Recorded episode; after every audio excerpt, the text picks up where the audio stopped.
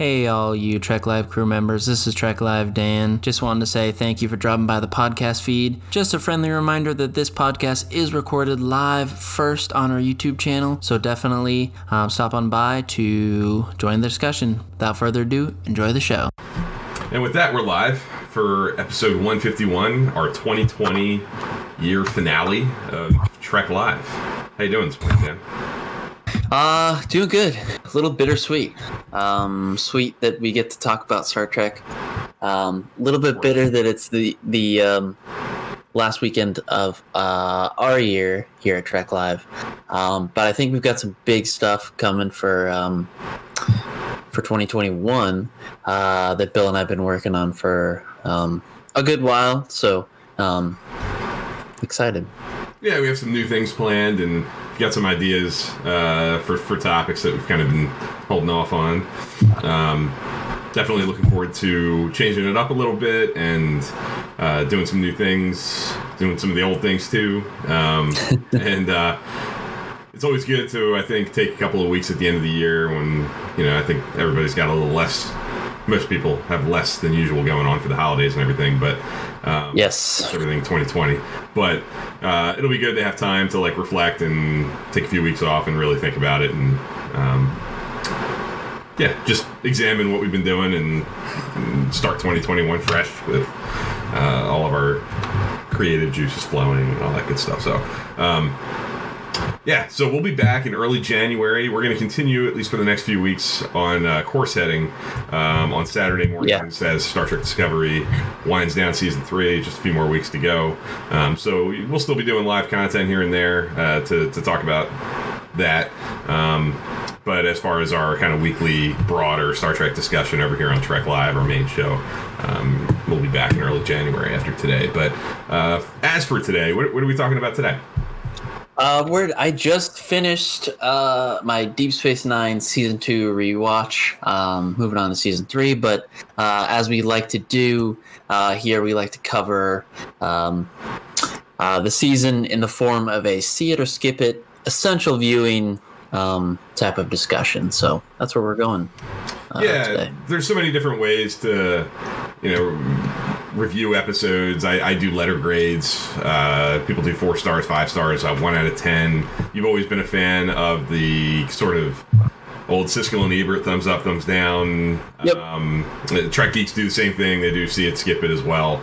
Um, so it's a it's a well known uh, way to go. Very simple. Yes, no, uh, up or down, uh, and that's how we're gonna do it. And you like to look at it. If I'm correct me if I'm wrong, as uh, if, if you were like going to curate an order, if you were gonna like do a, a shorter, slimmer down version of Deep Space Nine, yeah. what can you afford to lose? So you see it, skip it, might not even necessarily completely reflect like is the episode high quality or not. There might be a see exactly you're not in love with, but you feel like it's too important to miss.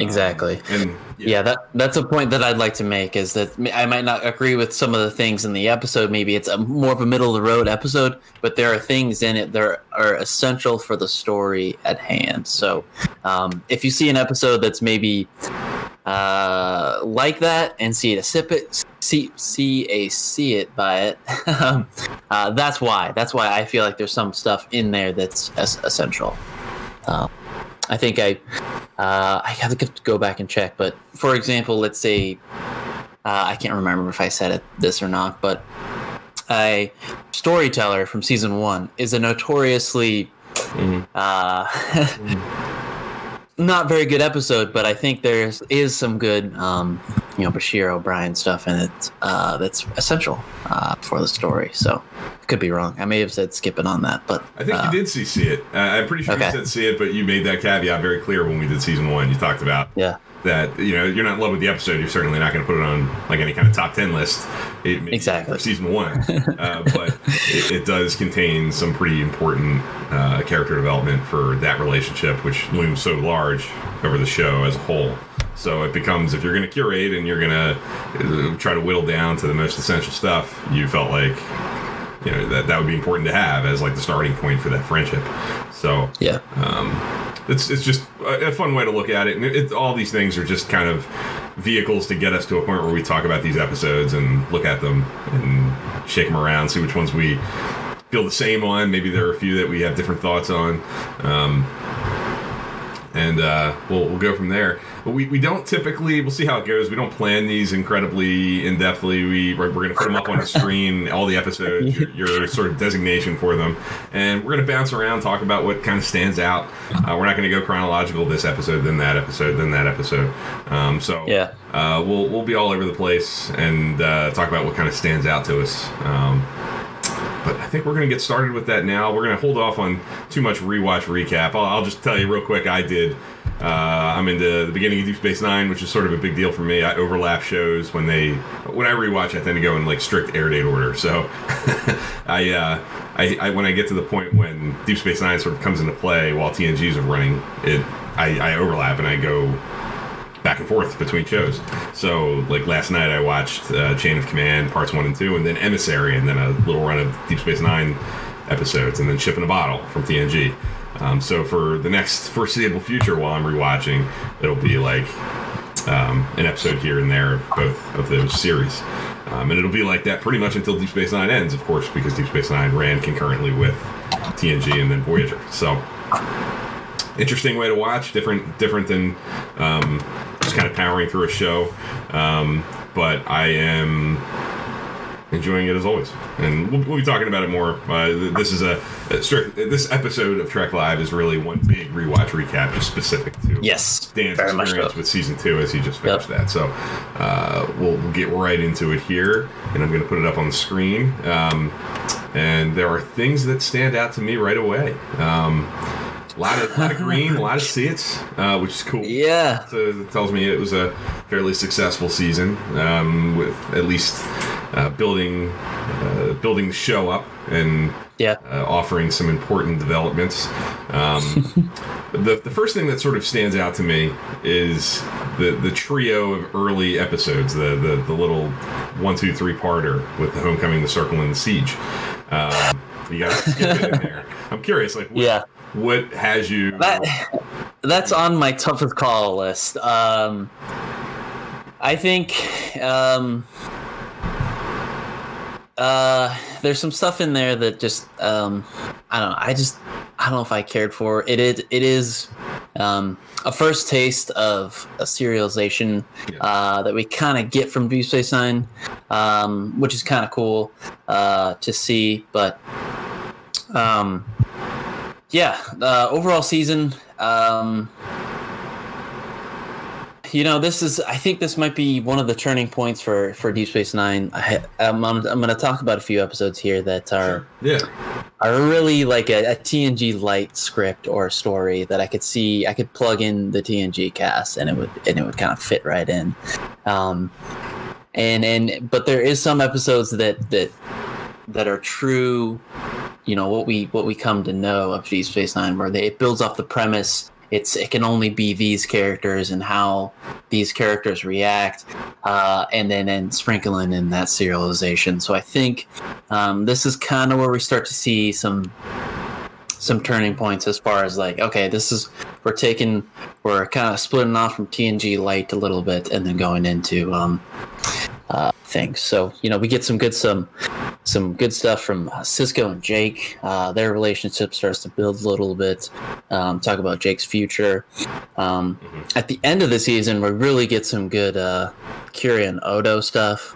Mhm. Um, again, it builds off the Odo and, and Quark stuff as well. Their interesting dynamic and relationship. So um, I think it's a turning for turning point for Bashir and uh, uh, O'Brien here as well as characters and their relationship. So uh, we get a lot of stuff in this. Um, you know, I, I Bill said at the top uh, that this there is a lot of green here, uh, and I actually have the the um uh, the actual specifics here. So we got 18 seats. Uh, that's a lot of seats. Um, uh, again, I can't stress enough that maybe the episode isn't the best, uh, but there's things in it that that I think is essential that you need to see. So eight Yeah. skip it's.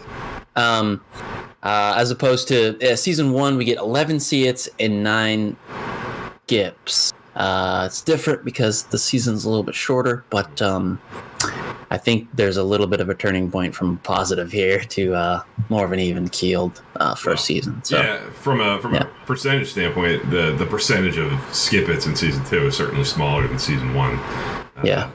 A little more 50-50 there with season one. Uh, yeah, and I have no back-to-back skip its.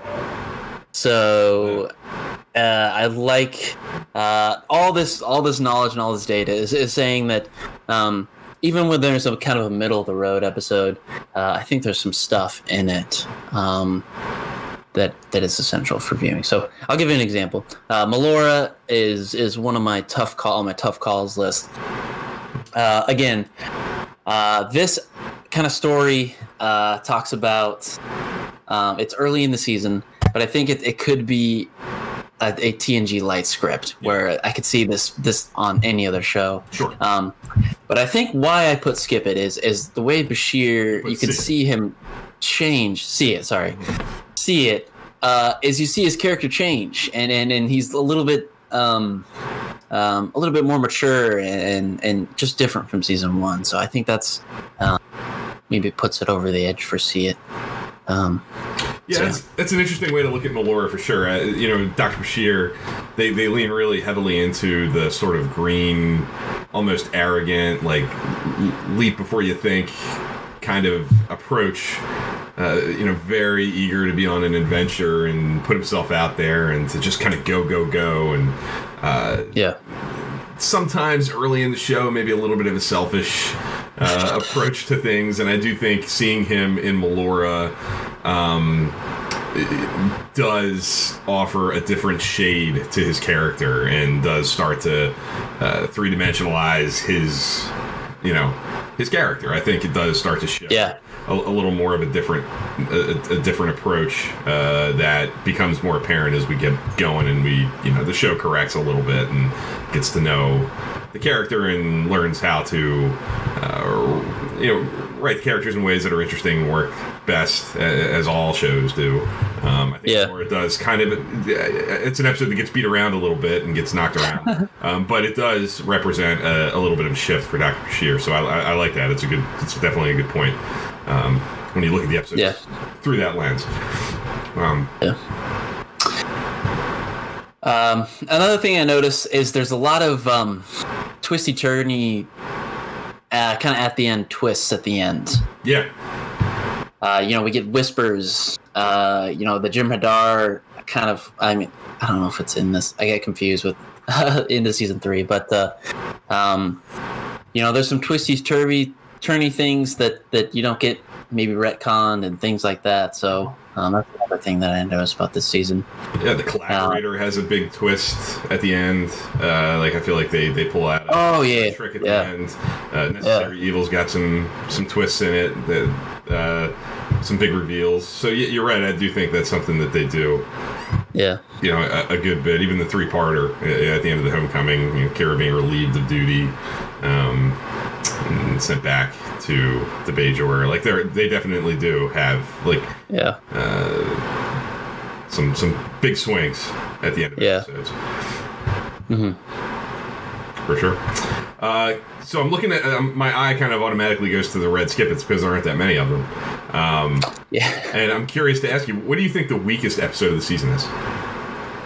Uh, probably Second Sight. Okay. Yeah. Uh, I think Fair. that's a really TNG light kind of episode. I like.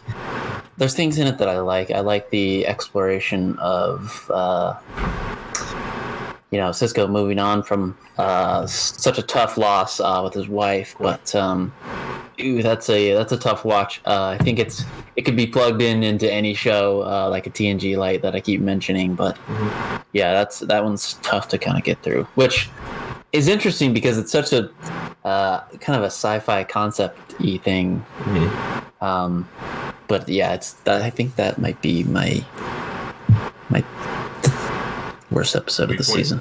I think I might yeah. agree with you. I, I, I, would probably go there too. It's just I, I, don't find it like you know it's not offensively bad. It doesn't. It, it, it's certainly no code of honor. Like it doesn't. It doesn't go that yeah, yeah. far off the rails. yeah. Uh, you know, it's not. I wouldn't say it's as it's as difficult to get through as say and the children shall lead or the alternative factor from TOS but it just kind of lays there there's not a whole lot of life Yeah. uh, it's it's kind of slow kind of meandering uh, Mm-hmm. but you're right though. I mean I guess the the big selling point for it if you wanted to advocate for it is it is a representation of uh, of you know Sisko's process with Jennifer and you know Yeah. it doesn't for it's it's it's a it's a vehicle that allows the show to not forget that Sisko is a widower. Like he's he's dealing with the loss of a of a spouse uh, which you know through all the dynamics of the show it can it can be easy to sort of drop and, and not go Yeah. back to. So this is at least doubling back to that idea and uh, keeping it on the forefront of Sisko's character, which I do think is important Yeah. and a, and a Yeah. good choice. Having just watched Emissary myself, that's such a huge part of that pilot and such a huge part of introducing that Yeah. character. Um, I just wish it was done with a more dynamic, uh, you know, approach as opposed to sort of a romance of the week that you kind of know is going nowhere and doesn't have a ton of chemistry. I I also think that uh, another big thing this season is we get to see how much not just Deep Space Nine uh, matters to Sisko, but the uniform. Uh, so I think with starting with Paradise, you know, he he sticks to his morals and that. I mean, he, there's some stuff, tough stuff. There's some tough stuff in that Sure. uh, with him. Uh, and then we get the Maquis uh, with you know his his friend that has thrown the uniform aside, and, and there's some good uniform stuff in that. Um, so I think there's some some really good stuff for Sisko in this season as well. Yeah, agreed. Um, all that stuff is true. I do think Sisko's got. Yeah, I think this season does a good job with Sisko. Um, Fitz Cal Herb's in the room and talks about that. That our discussion uh, helps him like Melora more. Um, be nice if they had explored rights of those disabled more. Uh, clearly, she was disabled. but Yeah. a metaphor for that. Uh, yeah, I, that's that's definitely another unique point of uh, of Melora. It's sort of a an anomalous uh, exploration of you know uh, disabled people being able to you know. Be in Starfleet and function, Yeah. and ha- you know have a career and uh, the the, the trials and tribulations of that um, sort of experience. So it, it, there are some unique things that are tackled in Melora um, Yeah, that I think um, make it an interesting episode. It's not a favorite of mine either, um, but it's certainly not an empty shell. uh, I would say. yeah, Um, you mentioned Paradise. I really like that episode a lot. We talked about that a few weeks ago. As when you hit it, um, it's always been sort of an underrated favorite. It's it's another one you, you- you've mentioned a couple of times. Some of these episodes you can kind of repackage and sort of deliver to the next generation of Exactly. Voyager. Yeah. Uh, and Paradise is definitely one of those. I think. I think it's more successful than some of the ones that you maybe pointed out as uh, being not quite as as successful episode.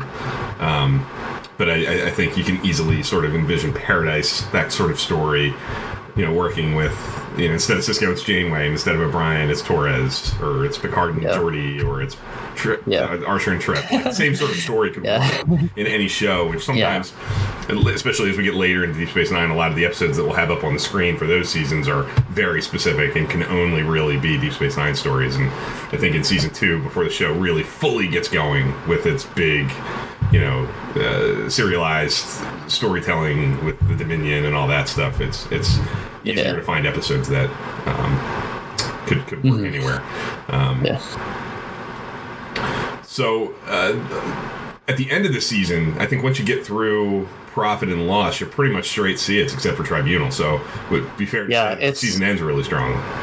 Uh, it really does. Um, and you know, the two-parter. Uh, you know, I could, I could again. That's one of those things where uh, I could see maybe a different crew plugged in there, uh, like he's what like we've been saying. But I really, when you pair it with, um, Sisko really didn't want to be here, Mhm. uh, but now you know he's he's he's just standing up for kind of what he believes in. So I think you really need that two-parter in there. Mhm. Um, and then after that two-parter, uh, the Maquis, um, I mean, you just get, I mean, Tribunal, uh, definitely on one of my tough calls. Um, uh, but again, that's that's Tribunal is an episode where again I could see someone being on trial, uh, just as any other crew would. But um, yeah, that's a that's a good run. Um, the Wire crossover. I'm not a good. I'm not a big um, you know alternate or mirror universe uh, kind of supporter or lover, but um, I really do like uh, crossover, like we talked about, I think last week. But yeah, um, week we talked about crossover a little bit. uh, the collaborator, uh, I really, really enjoyed. I think there's some really good stuff of, of building on this premise. Um, but again, y- you know, we're getting, uh, we're seeing, you know, uh, changing our perspective on on people and on, the, on things in the in the war, uh, which is so so good. There's some gut punch uh, uh, moments in that episode, um, and then yeah, we get into kind of the intro Dominion stuff. Yeah, for sure. uh, I'm, I'm curious to talk about Tribunal for a second, just because we haven't through our like rewatch recaps through regular Trek Live episodes. We're not doing this. Uh, you just watched that like this week, so uh, we haven't talked about it. Um, Yeah, and I, it, it has it has a skipping on it. I think I, I agree with you that it's not. It, it certainly doesn't impact the overall arc of the st- the series story uh, as much as some other episodes maybe do. yeah, Um, and it is it is a it's a courtroom drama. Um, and even coming off of if you watch them the way I watch them, it's not too too far off from Chain of Command, which is sort of a similar, you know, Cardassians abducted Yeah. And uh, there's some torturous stuff going on. It's pretty tough to watch. This one goes more into Mhm. the, the justice system of the Cardassians. Um, I really like the production design of it, the sort of multi-level like courtroom, dark, Yeah. dingy, weird, bizarre. Uh, you know, I think they do a nice job of making it feel, you know, not just a repackaged, you know, typical human courtroom setting. Like it's it's it's it's weird and other and scary and alien. Uh, I, I like the production design choices there. I like the direction. Um, I like the actor who plays O'Brien. yeah. The guest stars, advocate. yeah, it's strong. Yeah, He's really strong. He's he's got some. I love when he like panics. He- Yeah. where he's like he, he, he desperately just wants to be not involved with this. yeah. Uh, he's he's a good a good actor, good character. Um, it was your skip it mostly motivated by it just sort of a, a being a one-off uh, you know courtroom drama that doesn't necessarily have much consequence in, in the long run. Yeah, exactly, and, and and the way it was paced and how it was kind of cut uh, was really interesting too. It's really fast paced, which I get. You know, I guess what, what they're trying to point out is the justice system is um, just quick and just quick. Oh yeah, Um, but- Yeah, and you know, I just coming off Discovery, they just had a courtroom drama that was long and kind of drawn out and emotional, and maybe that went into it as well. But um, yeah, it just seemed uh, like it was missing too much, uh, and it, uh, yeah, it was just, um, yeah, skip it. I think. Okay. Okay. Yeah. Um, Fitzgerald mentions uh, mentioned Blood Oath. Says from Blood Oath on, it gets really strong. Blood Oath is definitely way up there for me. Uh, strong Klingon episode. Really good backstory for Dax. I think that might be the episode. I think y- y- there's Playing God a couple episodes before this, which is also a big Dax episode. And you haven't seen it on it, so I'm assuming that's related to Dax's development and everything. And Trill. But yeah, because of we get a lot of um, you know backstory on the Trill and and, Yeah. and even her uh, kind of relationship with Curzon is not the best. Yeah. Um, and so I, I think that that's definitely a seed. I would say maybe a middle of the road episode. Yeah. Um, the, the guest star on that may be a little bit over dramatic in, in some points, but I think Agreed. because of the, the backstory and stuff, uh, that's why it's, there's a seed on playing God. Yeah, I think this is that's why I like doing it this way. I like taking that approach with this episode, with with looking at the episodes this way, because I would, you know, off the top of my head, when I think of an episode like Playing God, I'm thinking like C, C minus, maybe it's. C- most C minus, eventful. yeah, easily. it's not, Yeah. not a, not a great episode. Uh, Like you said, I'm not a huge fan of the guest star. I, I think that uh, one of uh, maybe one of the weaker, like from this season especially, big guest star performances. Uh, but when you think Yeah. about it through the lens of what does it do for the character that it's focused on, and how much background does it deliver that you know gives context to not just that specific character, but the culture and society that that character comes from, and stuff that you're going to carry with you in your head into future episodes that are more successful. Like it, that that's a different ball of wax, and I think it, an episode like Playing God benefits from that kind of analysis and looking at it that way. Um, I think it does deliver some good things that pay off later, even though the episode might not be um, as successful for me. Um, I'm sure there are folks out there who are big fans and, and, and, like it a lot for all those reasons that it's important for Dax and the Trill. Um, but uh, my mind would go more toward, like I just did, I started talking about Blood Oath as like the turning point for Dax. Um, yeah. Because it's a it's a big swing. It's a it's a successful episode. It's really well liked by by most people across the board. Brings back old TOS Klingons. Like there's a lot of big stuff in it, and it does move Dax's character forward.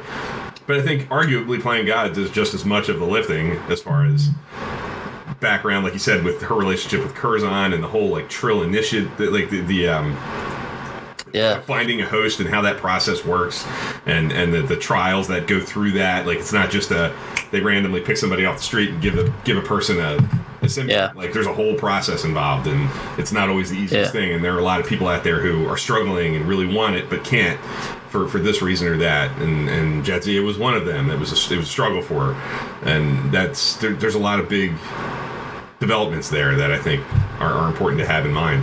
Um, mm-hmm. Maybe even more so than Blood Oath. Uh, you know, when, when you boil it all down. So interesting to think about it that way. Um, yeah. Yeah. Um, are there up uh, what up what episodes that have see it on them would you kind of put in that category like playing God uh, that you would maybe say if you were doing like a letter grade system or uh, one to four stars might might be on the lower uh, side of things, but you feel like they're important enough or have that. Maybe Arm- Armageddon game, maybe. Okay. Uh, just because I think there's some good stuff uh, with the Bashir and O'Brien relationship. But again, this is an episode, this is a story that I could easily see in TNG. Uh, or in Voyager or in any other show. Um, I think there's some some really middle of the road aspects to this.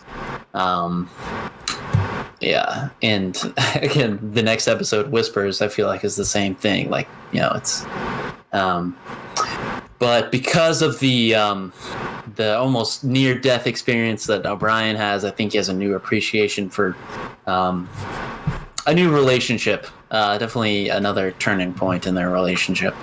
Um, especially coming off the heels of, of rivals, yeah, uh, things like that. Um, so yeah, Armageddon game, maybe kind of a middle of the road, definitely straightforward type of um, story and episode, but uh, I really think that uh, because of that relationship. Uh, definitely, definitely see it. Agree. Yeah, I, I, would. I would agree with that. I, I think Rivals we even talked about when you saw it weeks and weeks ago.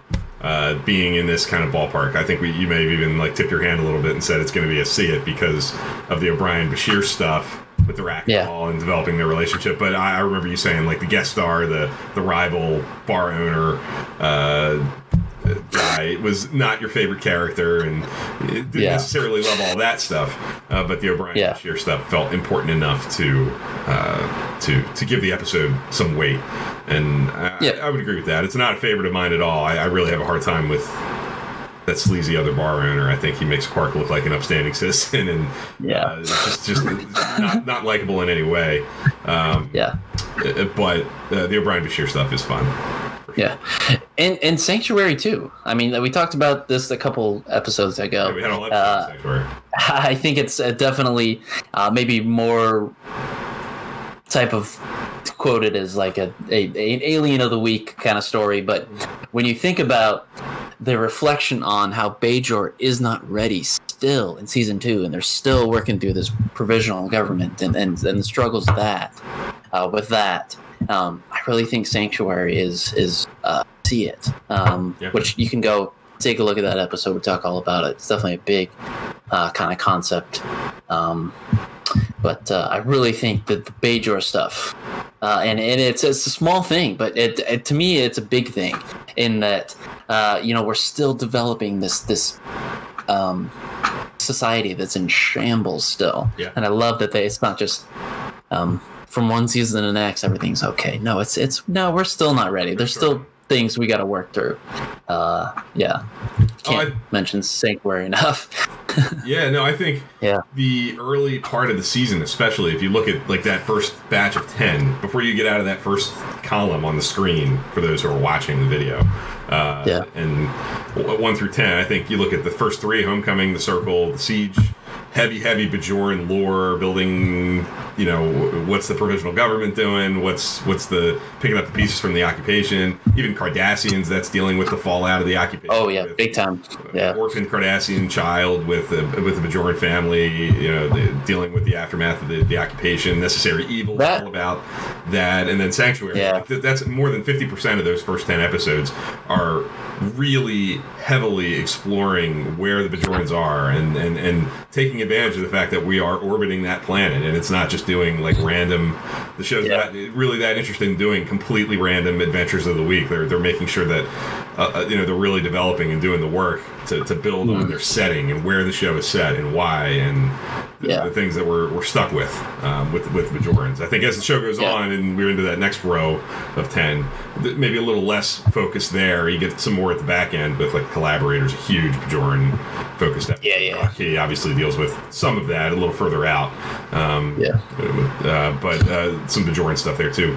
Uh, but uh, that, that you look at the way the season opens, and it really is swinging heavy on the Yeah. sort of world building of the Bajorans and Cardassian dynamic. yeah.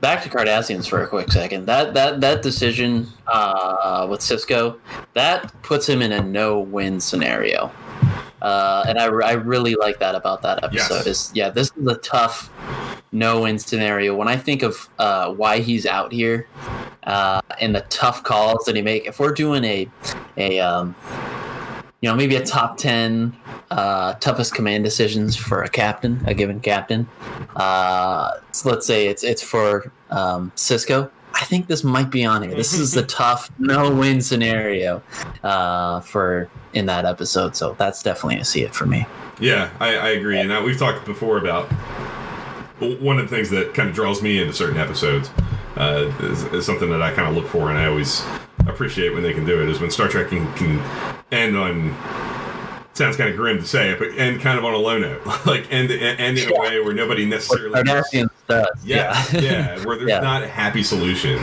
You know, I think particularly in like TOS, people like to point to the laugh out to the credits that you get in episodes like Galileo Seven and and many others. Um, eh, but I think just as maybe not just as often, but just as effectively and and and fairly often, you have these episodes like Cardassians and. Uh, Necessary Evil's another one that really ends in a way that is like, whoa, like there's a kind of a gut punch at the end, and nobody feels Yeah. great about where things stand at the end of the story. Uh, there was no happy way to sort of conclude it, and uh, yeah, and Cardassians is definitely a prime example of that, and definitely one of Sisko's toughest command Yeah. decisions. Um, Fitzy Calher But- mentioned real quick uh, that uh, one of the things that people love about Deep Space Nine is even in a mediocre episode, there is uh, serious character development. Can't always say the same for TNG. Still loves TNG, of course. Um, but yeah, that, that's a fair thing to, to, to say. I think Deep, Deep Space Nine's strength as a show is certainly its its character development and building the relationships between the characters and Yeah. what that allows for is even when you miss a little bit on an episode, it's there's still stuff in there that is really of value and uh, there are important building blocks and even even misfires. Yeah. Uh, Necessary Evil is is definitely a gut punch one uh, you mentioned, but I think this is where we start to see the relationship between Kira and Odo kind of start to develop from uh, definitely friends, uh, but maybe there's more, uh, which I think we just keep Yeah. keeps going. Mhm. Uh, but yeah, that one that that one was a tough uh, tough ending for sure. And that, that gets built all the way now. Since I'm watching Deep Space Nine now, and I'm all the way at the very beginning in past prologue, there there are lines of dialogue. So going all the way back, right after the pilot, there there are lines of dialogue about how well Odo knows Kira and and how deep that relationship goes and how intimate it is. Uh, Yeah. How how how how much they know about each other. Um, how well they know each other. That that goes all the way back, and you're right. Uh, Necessary Evil is a is a is like the big step forward for that, where they really kind of commit to it and do something big with it. But uh, th- there are there are little hints of it going all the way back that clearly make it obvious that I think it's one of the things that was in the foundation of the show, like one of the things that they kind of hinged on right at the beginning and, and locked in on that this was going to be a Yeah. relationship that they would that they would build up, and this was going to be a, a dynamic that was going to loom large for the show. But yeah, necessary evil certainly I think the essential first big uh, Kira Odo story. Yeah. Yep. Um, think what else? Uh, what I'm gonna put you on the spot. Uh, if you had to, if you had to do like a top three, like what are the three best episodes of the season for you? Your, Three your three best. favorites, Or best or favorites? both. Uh, Go wherever you you, you would go with that. episode best. Um.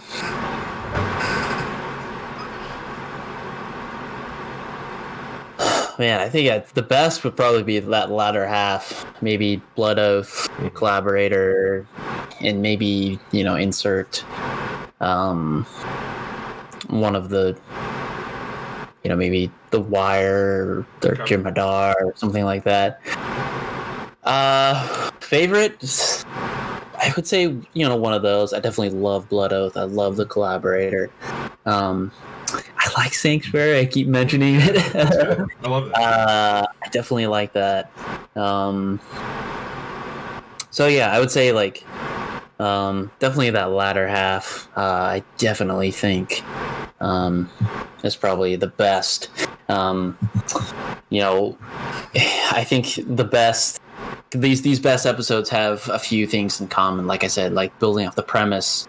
Um, you know, we're building off that Bajoran Cardassian kind of fallout of you know what's happening there.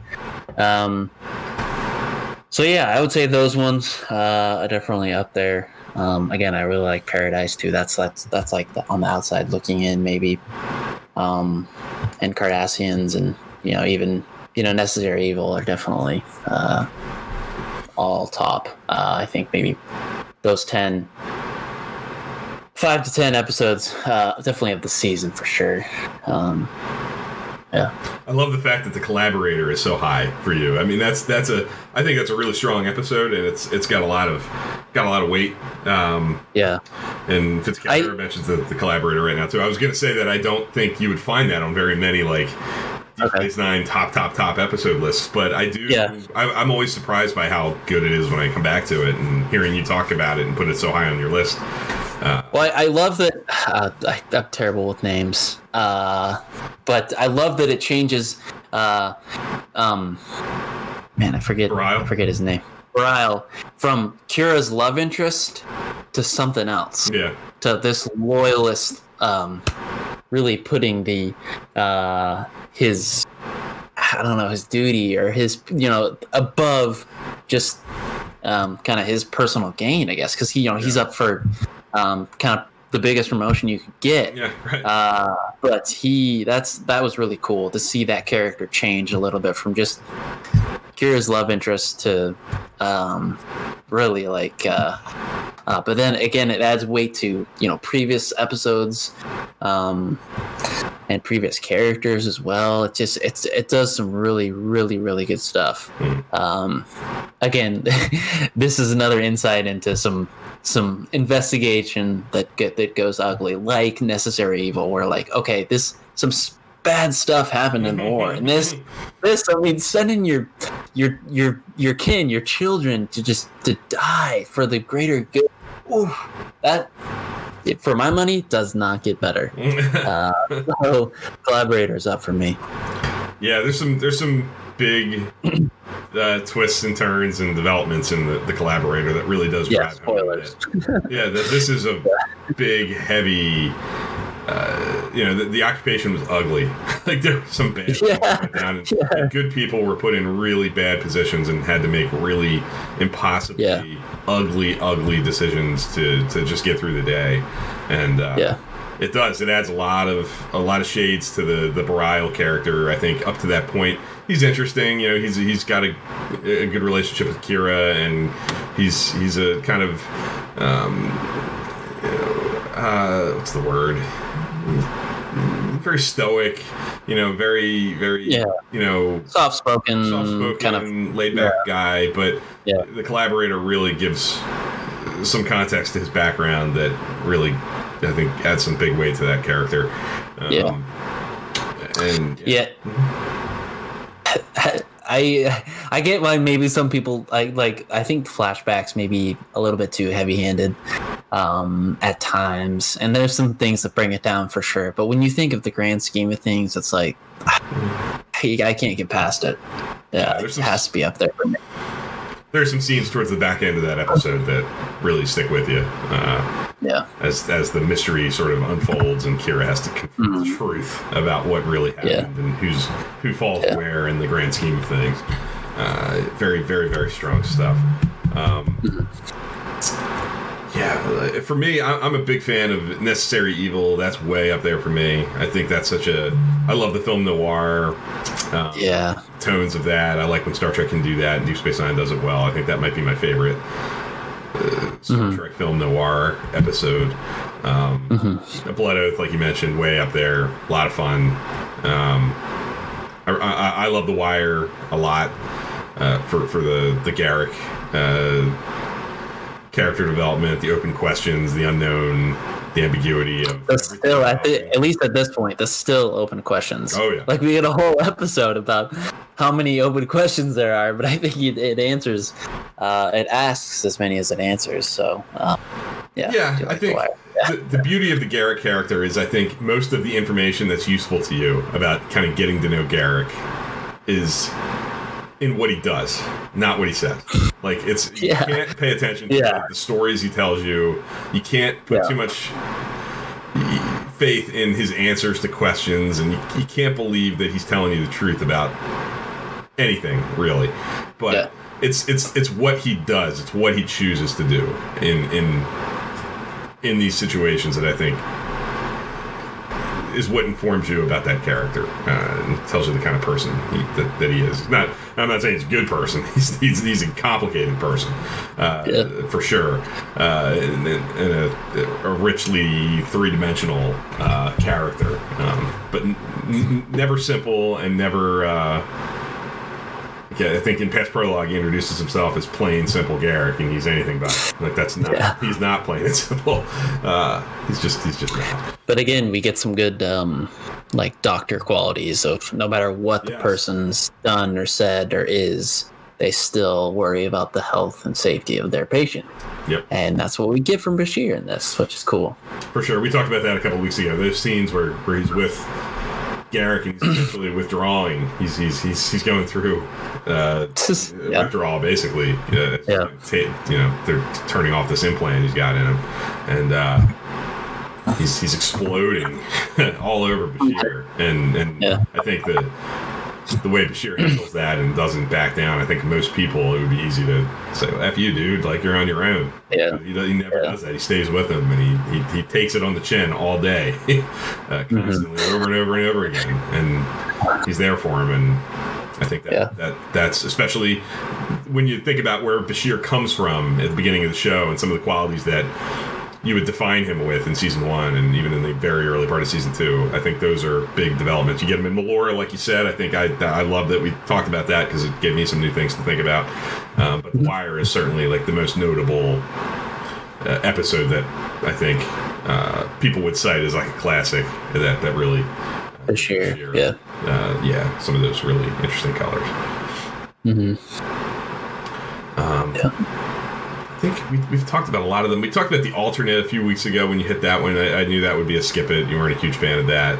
Um, it's sort of a Odo, you know, daddy problem Yeah. kind of story uh, with the Bajoran who developed him and It's- worked with him as a It's you'd think it's it's got would have some good backstory stuff, but it, it really just doesn't. it doesn't yeah. do a lot. You know, it, it's it's got a lot of you know build up on paper. Like, oh man, you know, the the scientists that work with Odo's coming back. You know, there's some good things we could see about the backstory, but really doesn't do much for me. So I say, yeah, skip that for sure. Yeah, I think that's that's fair. Uh, I like the performances. I think you know Rene Auberjonois is one of my favorite actors in, in, in, in Trek. I would say. I think he's one of the stronger performers. So when he gets heavy things to do, he's you know, never really disappoints. But I, I would agree with you. I think it, it kind of doesn't deliver on some of the promise of the the origin story stuff. You get much more interesting. Do like the guest star, but yeah, Yeah, he's a, he's a good actor, James Sloyan. Um, the, the biggest one that I would probably disagree. I, I, I would have see it on the circle for sure. That's that's one I would do. And I, I really like Whispers. I know Whispers is an easy one to kind of throw away because it doesn't it doesn't pay anything off. Like it's not setting anything up. It's kind of a it's kind of a diversion. It's it's it's a it's a single standalone episode sort of. Um, but I, I do think I think we talked about it before. It does it does offer some insight into how O'Brien feels about the crew and uh, his his interactions with people, even though it's not really it's it's a clone. It's not really him, uh, but, Yeah. but it, it thinks it's him, and he's reacting as O'Brien would in this situation. Um, but I, I can see why, especially through this kind of exercise, that you could argue that it's a skip it for sure. And and, and hmm. if, if you're not a fan of it, especially, I mean, the, the only way an episode like that is going to make us see it, it is is by it, I guess, resonating with you personally, right? Like if if it doesn't have you know big character swings it doesn't have big things like it's not hanging a big ornament on the tree for the character or for the story of the show it's an easy one to throw out if it's not a one that you personally really get down with um, Yeah. and whispers i think is, is, is a fair one to say it doesn't necessarily like bring that much big stuff to the table it's either you're either going to be a fan or you're not of the episode on its own Yeah. individual merits um, yeah, shadow play we haven't really talked about. Uh, that's that's definitely one of those like That was a tough call for me. Yeah. I think that's a story that would work in a lot of other shows, and we've had similar Yeah. stories in other shows actually too. I think that's one of those sort of uh, I want to say the cookie cutter, but uh, Enterprise had an episode very similar to it, uh, Oasis. Um, it reminds me of a TNG kind of story for sure. Um, but it, there's this sweet little relationship Yeah, there's some Odo, sweet morale kid. stuff. Yeah. Yeah, it's yeah, it's got it's got merit to it, but it's it's not it, it's another one that doesn't. I, don't know that it brings a ton to the table for the show as a whole. Um, so if it's not one that you really are giving a high grade to, uh, I guess it's an easy one to cut. Um, and I guess I think the last point we haven't really touched on, and there's two actually, two two of the skip its. Uh, invasive procedures. Uh, you you have a skip it on. That's a that's a trill kind of. It, it, it, it's very much kind of like a western. I think. Uh, the, the, the, I, I was thinking about the ending with Sisko and uh, the the bad trill uh, kidnaps Dax. Um, Yeah. Dax like standing mano a mano. Uh, and Sisko phasers him. Um, I, I can see. Uh, the biggest problem I think I struggle with with that episode is I think Quark makes some pretty questionable choices that are difficult. Yeah. Uh, he, he, he makes the right decisions at the end of the day, but he puts the crew in a pretty tight spot. Um, yeah. and um, was that an easy call or was that a tough? Uh, that was an easy call for Easy me. call. Actually, I, I, yeah, I just really did not, uh, really didn't enjoy that episode. Okay. Um, yeah. and Profit and Loss, the Quark uh, sort of love story with a Cardassian uh, Yeah. dissident uh, political. I would say that's a tough call for me because I like the um, uh, the different side of Quark we get, but there's some really really good Garak and Quark moments where they're talking, Yeah, uh, but there's different meanings behind it. Uh, I really really like that. Those so, so there's some scenes in that that was probably a, definitely a tough call for me. Um, but uh, yeah, yeah, definitely some different sides of Quark. Uh, we get a lot of we get a lot of that like kind of mixed into different episodes here and there, but Yeah. it is interesting to see Quark in a more soft uh,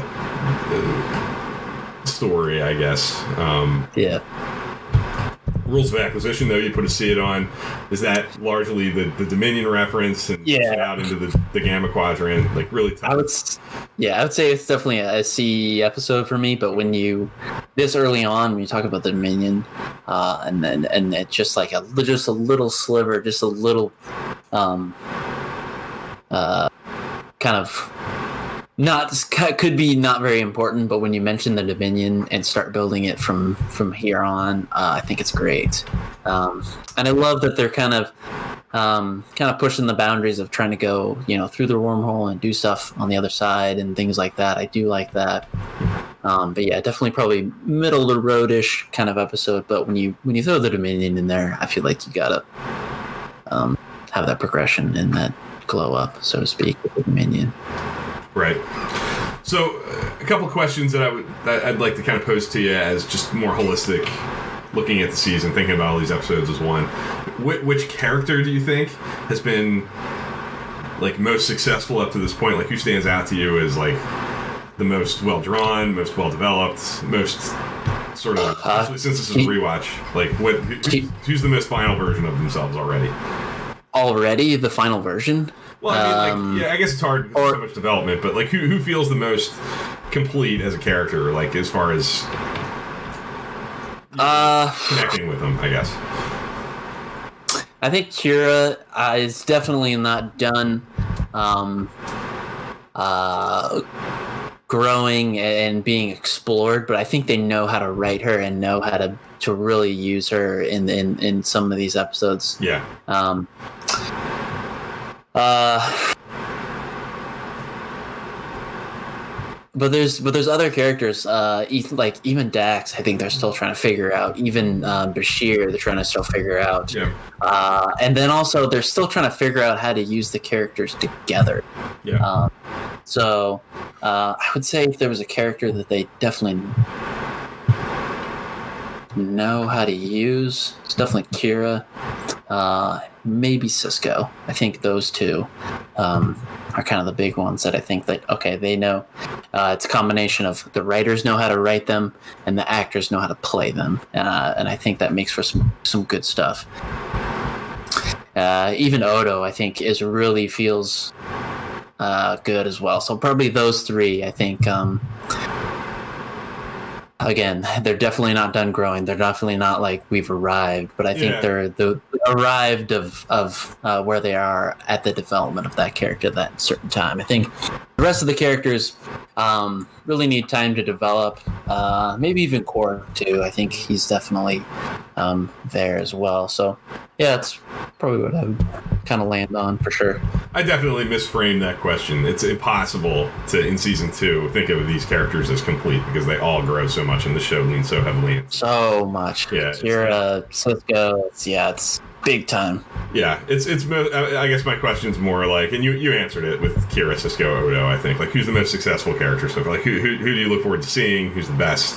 Uh, Yeah. You know, developed to this point.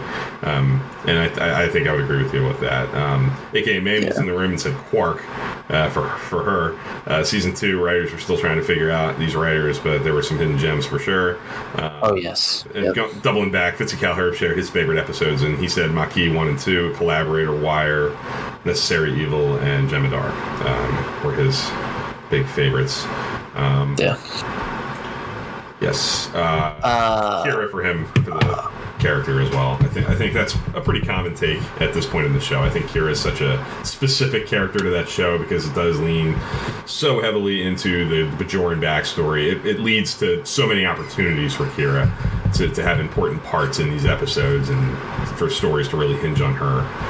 Uh, And she's she's such a strong voice too. Like it's, it's she's she's uh, really well developed um, and well well performed uh, Yeah. character. I think uh, right off the bat and at Yeah. this early point.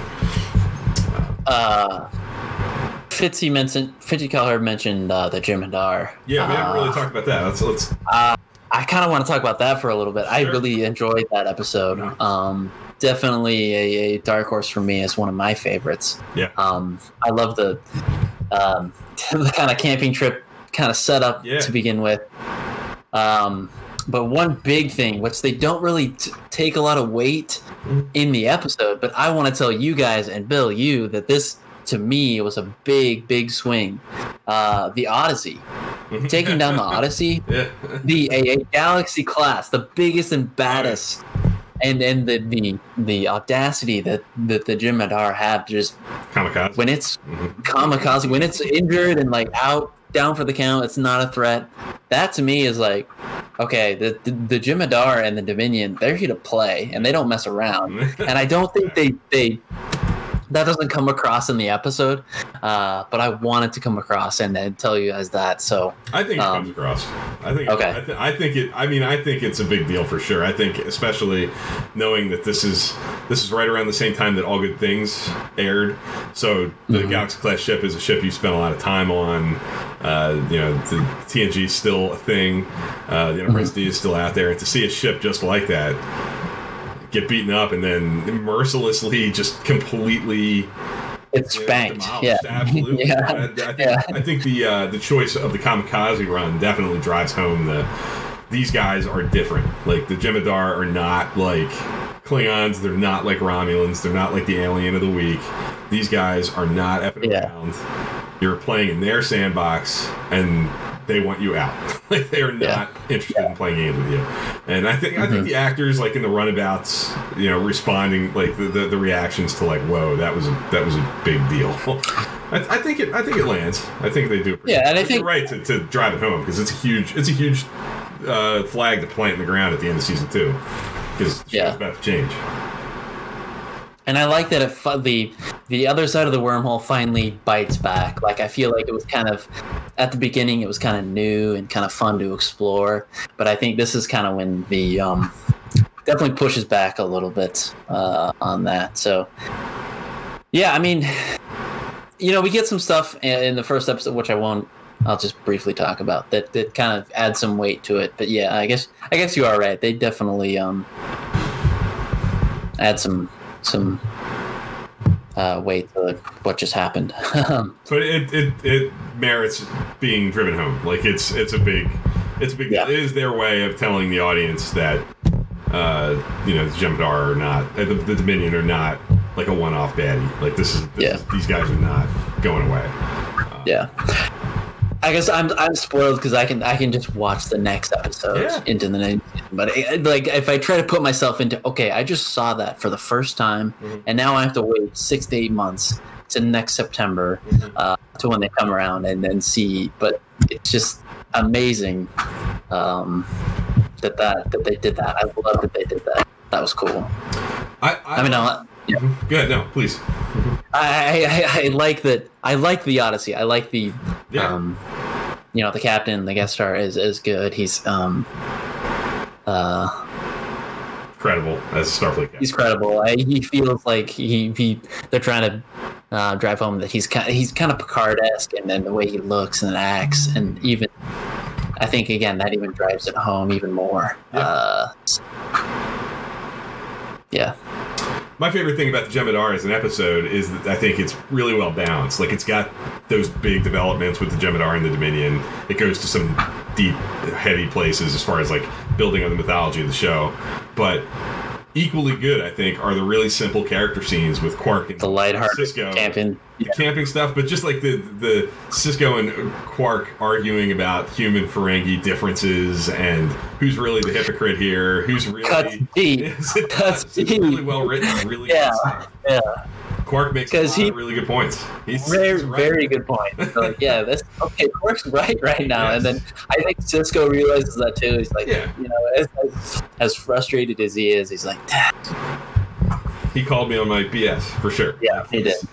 He's, Yeah. I, th- I think that stuff is just as good, and that's that's the mark Mhm. of a great Star Trek episode. I think it can do the big, like big science fiction, big action adventure stuff really well, but when it boils all down, it's it's just as good when it's two characters having a conversation Yeah. about humanity. Really, at the end of the day, it's the universal stuff that um, Yeah. anybody can relate to. So yeah, I, I- I think that the Jem'Hadar is is a really good season finale, really good way to end the season, and it does set up. I think the the shift that that the show is going to see in season three and beyond. You know, I think once Yeah. you get into season three, it um, it starts leaning more heavily into the serialized stuff, and the, the the Dominion are sort of a constant. They're not in every episode. Not every episode's a you know the Dominion are knocking on our door to, to start a war kind of kind of an episode, but it's always kind of in the back of everybody's mind, and it's sort of bubbling beneath the surface all the time.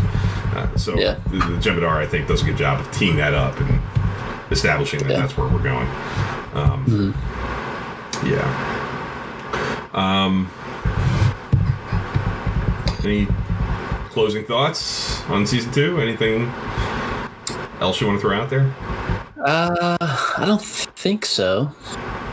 Um, I'm excited for season three. Uh, spoilers: I did watch uh, an episode or two last night of season three, uh, just because I think uh, that transition from from season two to season uh, three is is fun too. And I knew I knew what was coming, and what was coming, which I really like. Um, I, I love the client coming in there, uh, and then that whole episode is fun. Um, there's some things that I didn't remember, which I'll get into uh, next next season when we talk about it. But um, yeah, I'm really excited for season three.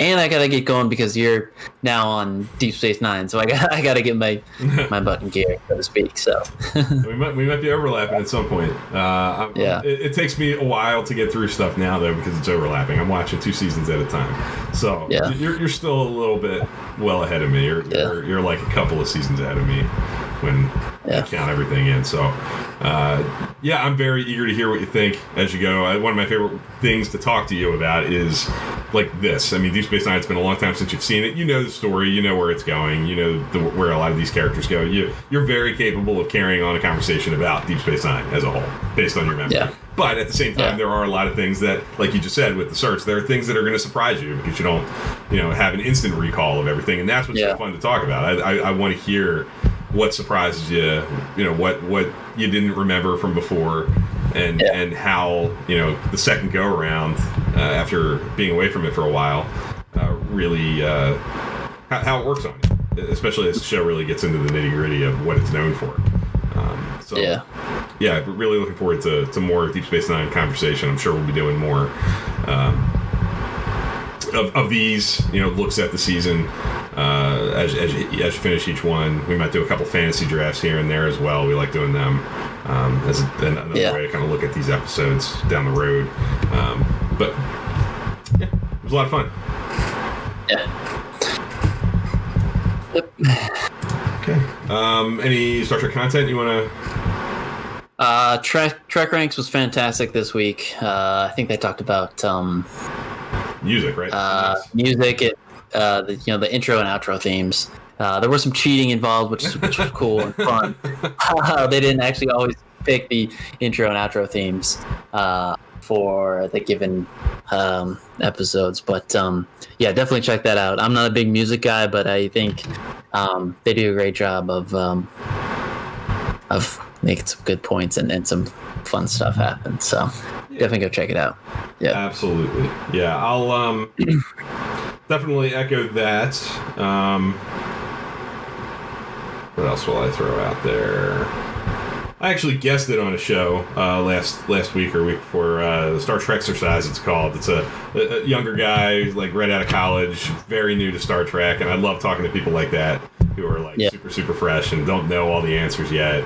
You know, he I, I one of the things I, I kind of latched onto right away. I listened to him at one point. He, he, he talked about loving season three of TOS and he, that's just a like completely unimpacted by like the fandom assumptions and what people have talked about for years and just kind of yeah. going on what what he likes and I, I love that i love hearing what what people who are just discovering the show and don't know what you're supposed to think or what what what the overall fandom you know, kind of tells you that that, that yeah. I, enjoy hearing he likes wesley crusher like that, i just find that interesting and a different different kind of conversation to have i mean i love you know, certainly talking to you, you have some elements of that for sure because you haven't lived in the fandom for forever and ever and ever, decades and decades and decades, and that's, yeah. that's one of the reasons that I latched onto you. Um, but that's a it, that's a conversation unto itself. Talking to somebody you know who we've had on like like uh, you know Thad and Rob, are kind of frequent flyer guests, Jim, people who have been on our show, yeah. who have lived in this all the time. They have a different you know mindset. They've lived in this. This is what they. This is their thing. Um, and it's yeah. a different different conversation when you're talking to somebody who doesn't even know it all yet. Like hasn't even seen it all yet. They're still like discovering it for the first time. So yeah, uh, I enjoy that. I enjoy talking to him, um, and you can find that on iTunes, uh, anywhere you get the podcasts.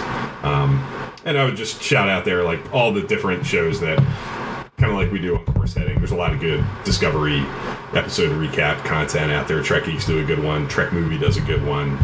Yes. You know, in print, Definitely Trek horror reviews are Yeah. really good. Lots of cool uh, deep cut references. Trek Central, their live stream com- conversations with uh, Don Paris and uh, Ketwalski are, are really in depth, really strong conversations. There's, there's a ton out there of uh, Yeah.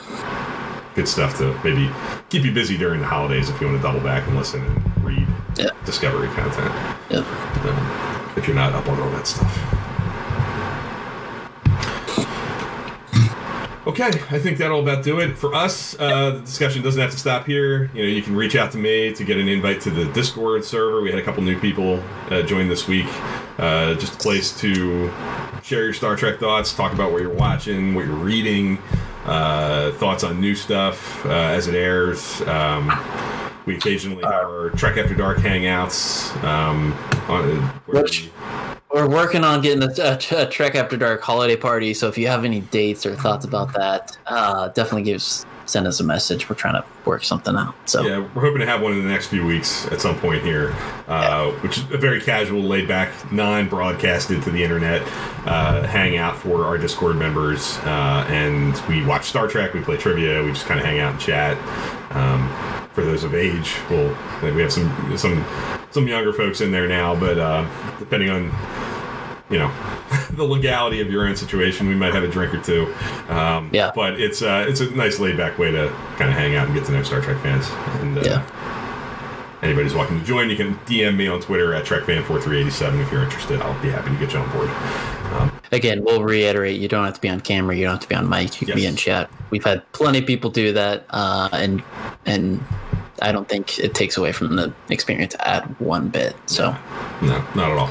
Uh, you can find this on YouTube uh, in a couple of days, and you'll also find it where you find your podcasts. If you're listening to this, this is a live streamed video show by design. Uh, so you you know the best way to experience it is uh, on video at the least, but at at, at best at, at our Periscope live streams. Uh, at least for now, uh, we're, we're, we're on Periscope um, for the for the actual live content, uh, where you can Yeah. comment as you heard us referencing a, a couple of different folks who were in our in our live stream sharing their thoughts. Yep.